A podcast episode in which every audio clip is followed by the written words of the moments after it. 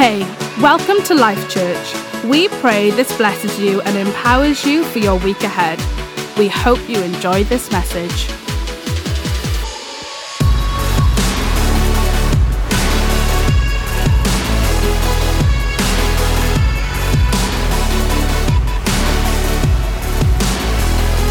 Beautiful name it is. You can take your seats. Good morning, everyone. Good to see you all. It is uh, beautiful. It's my privilege to get to open the Word this morning. But before I even do that, I just want to repeat what Jock said. I just want to say a huge thank you to your church, not just for last weekend for giving, but actually for embracing this whole season. You know, table living has been such a significant part um, of our teaching over the last few weeks, well, the last couple of months, but you have just so embraced that, brought it into our culture, and just has been incredible in your support, and we just thank you so much for that. We thank you for moving forward together. Didn't matter what our steps looked like. We all took, whether it was a shuffle or a leap or a big step, it didn't matter. We all moved forward together, arm in arm. So I just want to say a huge thank you from my heart as well as Jock's heart. But this morning, I am like the transition person.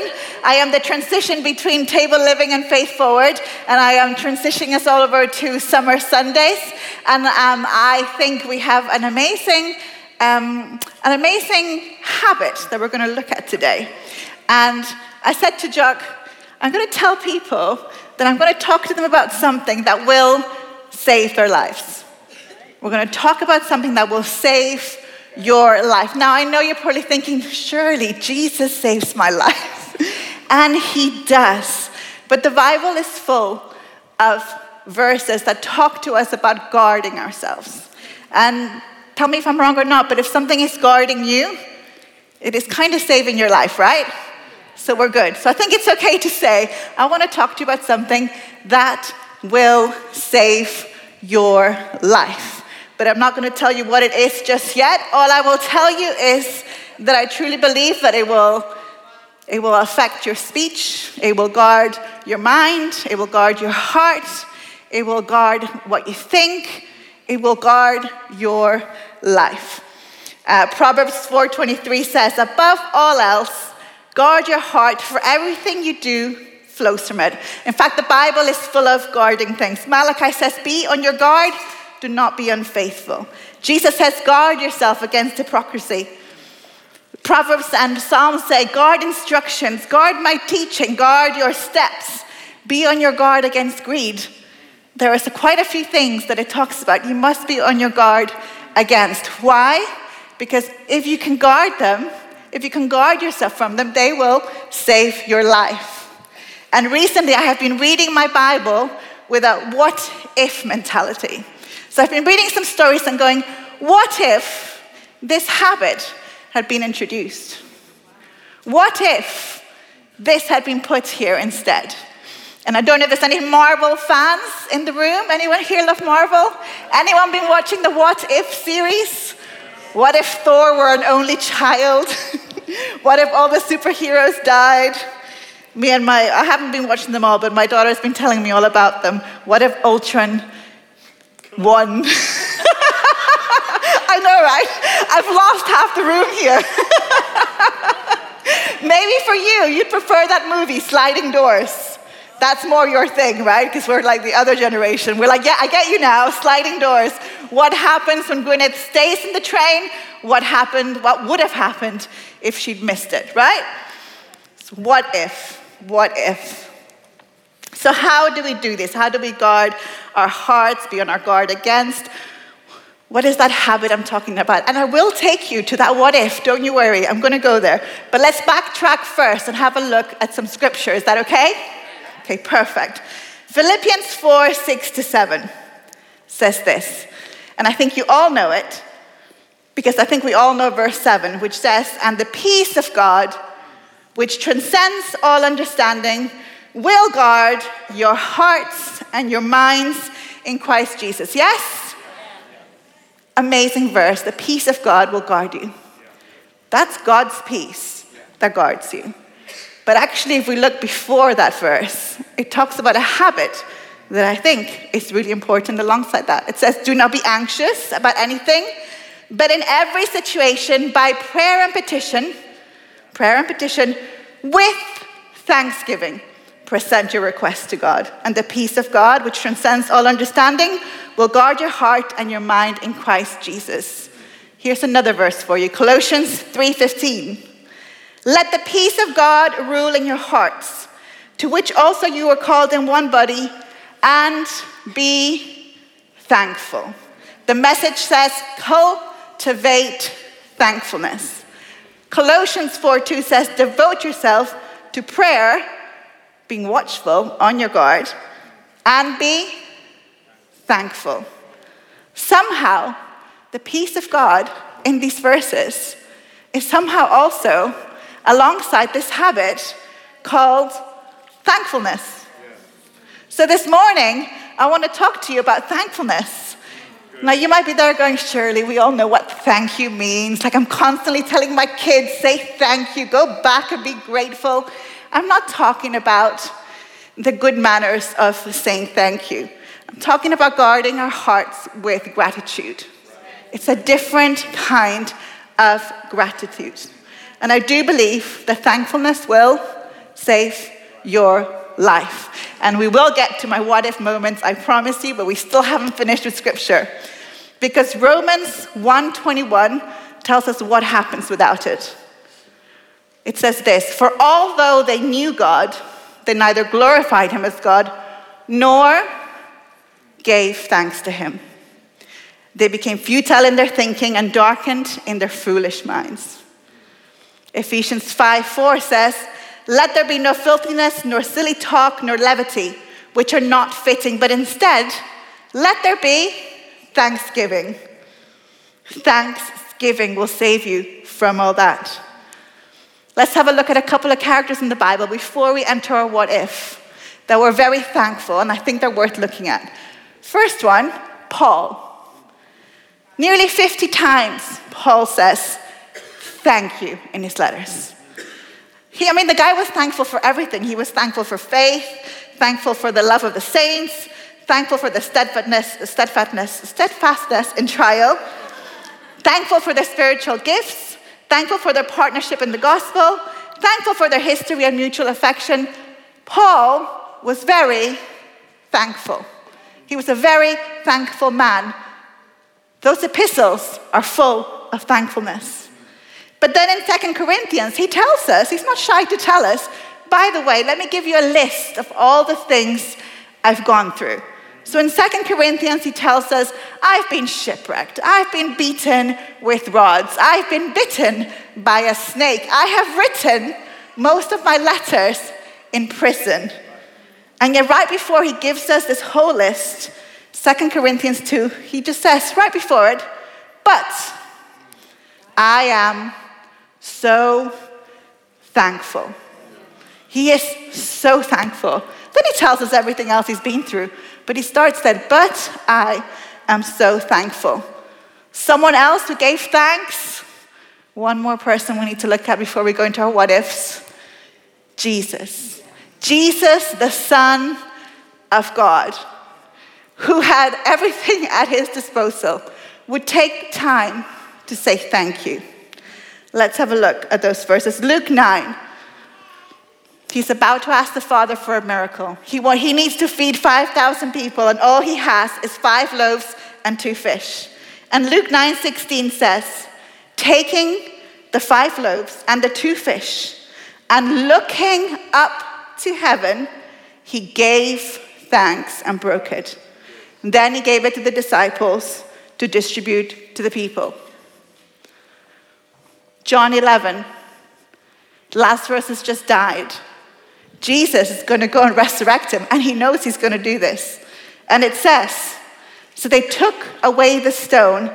Then Jesus looked up and said, Father, I thank you.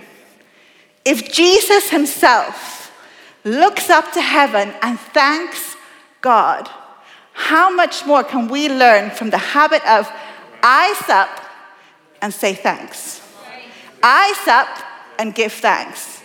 Eyes up to God, not on ourselves, and give thanks. Give thanks to him. And so let's go back to my what ifs. Because I tell you what, eyes up and give thanks will save you. If we can cultivate thankfulness, if we can thank God for, I don't know what you want to thank him for, but you can start with, thank you for the breath in my lungs. Thankfulness can start there, and it can just, you can always find something to be thankful for. So here is my first what if. We've all heard of David. Yes? Yeah. Lovely David. David, who is a man after God's heart. David also committed adultery and premeditated a murder, right? We know this about David. That all started in this verse. Second Samuel eleven, verse two. One evening, David got up from his bed, walked around on the roof of the palace. From the roof, he saw a woman bathing. The woman was very beautiful. And David sent someone to find out about her. And from this moment on, starts that story where we hear of the adultery, we hear of premeditated murder, and we have that whole saga take place. What if? What if this read, one evening, David got up from his bed, walked around on the roof of the palace. From the roof, he saw a woman bathing, and the woman was very beautiful. And David looked up and thanked God for the wife he already had. What about if David looked up and thanked God for the family his wife had given him? What about if David looked up and was thankful that his men were going to come home to their beautiful wives soon? What if David looked up and took that moment to pray, God, I pray her husband comes home soon. I pray for my army. What if? What if David had put that principle in place? Thankfulness will save your marriage. Okay, let's look at another one. Saul. Saul. I have a whole thing in my head about Saul because I literally read Saul and I go, what should Saul do? Because every time, every time you, you hear Saul and you read a story, you're like, oh, Saul, what you should have done, what you should have done is this. What should Saul do? Anyway, Saul. First Samuel eighteen, verse seven to nine. They danced and they sang, and they sang, Saul has slain his thousands, and David his ten thousands. Saul was very angry. This refrain galled him.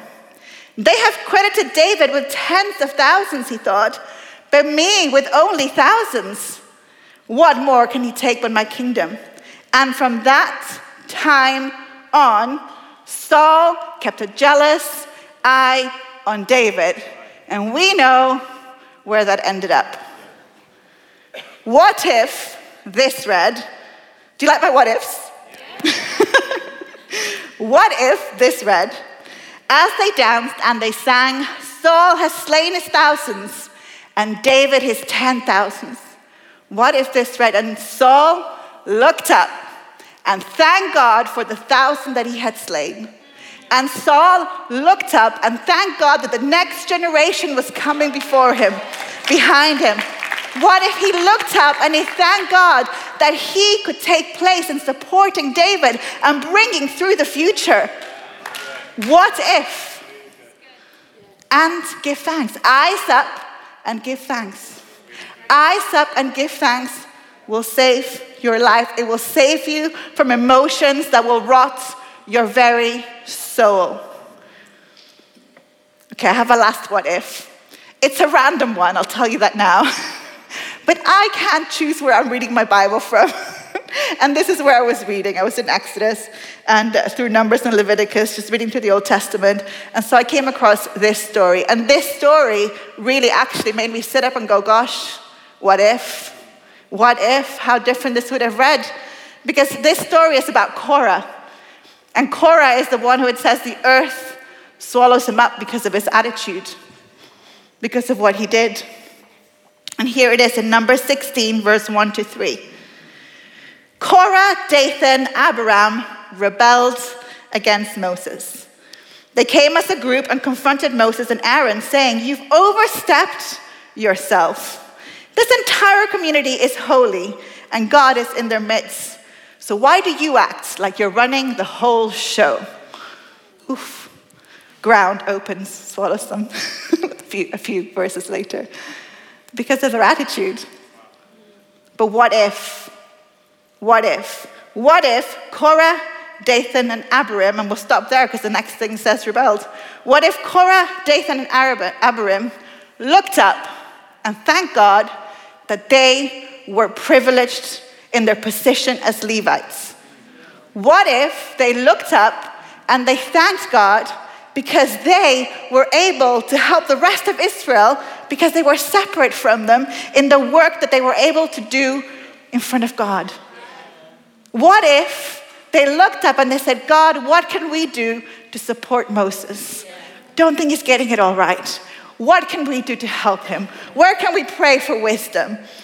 What if their thinking had been changed with eyes up and give thanks? Yeah. Eyes up and give thanks will save you from the wrong thinking and the wrong attitude. It will save your life. It is a habit that we need to cultivate. So, how do we cultivate the habit of thankfulness? There are three things that I'm going to talk to you about here, and we're going to do them just really quickly because I don't think they're new to you. But with that understanding that eyes up and give thanks can change your life, let's read them a little bit more carefully. The first one is this: cultivating thankfulness. Remember. Put remembering in your life. The Bible over and over and over again talks about remembering. God tells his people, have these festivals to remember. He tells his people, put, build an altar so you can remember what I did, that your generations that come before will remember all my actions from today. Why? Because he knows how prone we are to forget. Fee talked about it today. We're actually doing the prayer and praise reports. I remember a time when I was doing the emceeing and praise and prayer reports, and I looked at them and I went, oh my gosh, the same praise reports are the same prayer requests. Someone was asking for restoration in the marriage. Somebody was thanking God for restoration in their marriage. Somebody else was asking for a job. Somebody else was thanking for a job. Somebody else was asking for salvation for someone. Someone else was thanking God for salvation. And I remember the confidence that I was able to walk up here with and go, he did it before. Just like we said, he can do it again. He can do it again. Remember. The word thanks actually derives from think. It actually means, I will remember what you did for me. That's actually what it means. I will remember what you did for me. Remember your salvation. If there is nothing else you can be thankful for today, just remember your salvation. Jock spoke to a pastor not so long ago who's been a pastor for over forty years. And they asked him, what advice would you give us? And he gave them lots of bits of advice. But one of the things that he said was, I take time in my week, every single week, to remember where I came from and to thank God for my salvation. What a beautiful thing to do. Number two, we have six minutes. We're going to do it quick. Number two, celebrate. I know, I know I always go on about celebration because I love to celebrate, but I do think that it's something that will help us to be thankful. We remember and we celebrate that which we have remembered, correct? We celebrate birthdays, we celebrate people having, getting married, we celebrate because we want to be thankful for what is happening in people's lives. The Old Testament knew how to party. They're not my favorite people, the Old Testament. They knew how to party. They had festivals. Like when they dedicated the temple, they took fifteen days out just to party. I like that. And you can celebrate in your tone. Turn to the person next to you, now with celebration in your heart, and say, I am so, I thank God for you.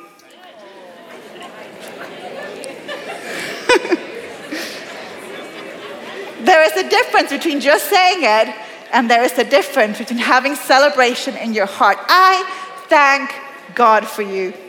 You are incredible.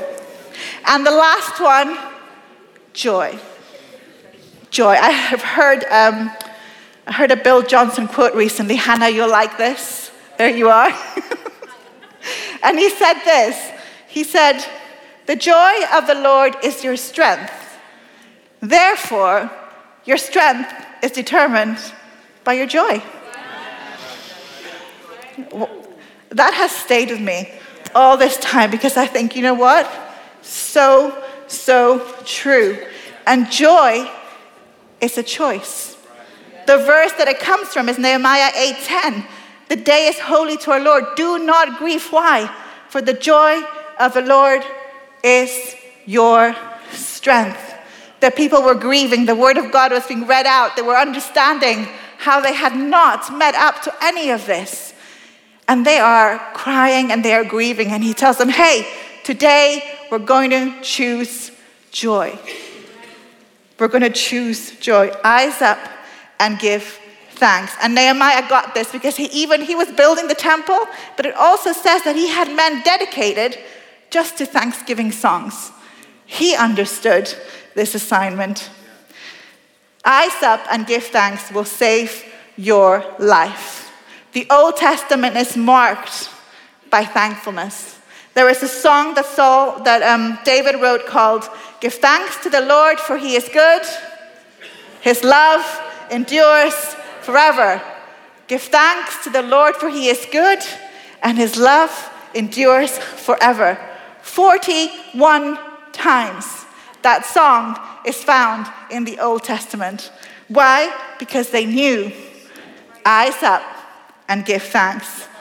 They said thank you when they brought the ark into the temple. They said thank you when they were able to dedicate it. In fact, it says as soon as they thanked him, that a glory cloud came down. Enter his gates with thanksgiving. Second Chronicles tells us about Jehoshaphat's army. It says this, after consulting the people, Jehoshaphat appointed men to sing to the Lord and to praise him for the splendor of his holiness. As they went out at the head of the army singing, give thanks to the Lord because his love endures forever. It's a famous story because instead of sending people forward in the battle, he sent worshipers forward in battle. But the worship he sent forward was give thanks to the Lord, for his love endures forever.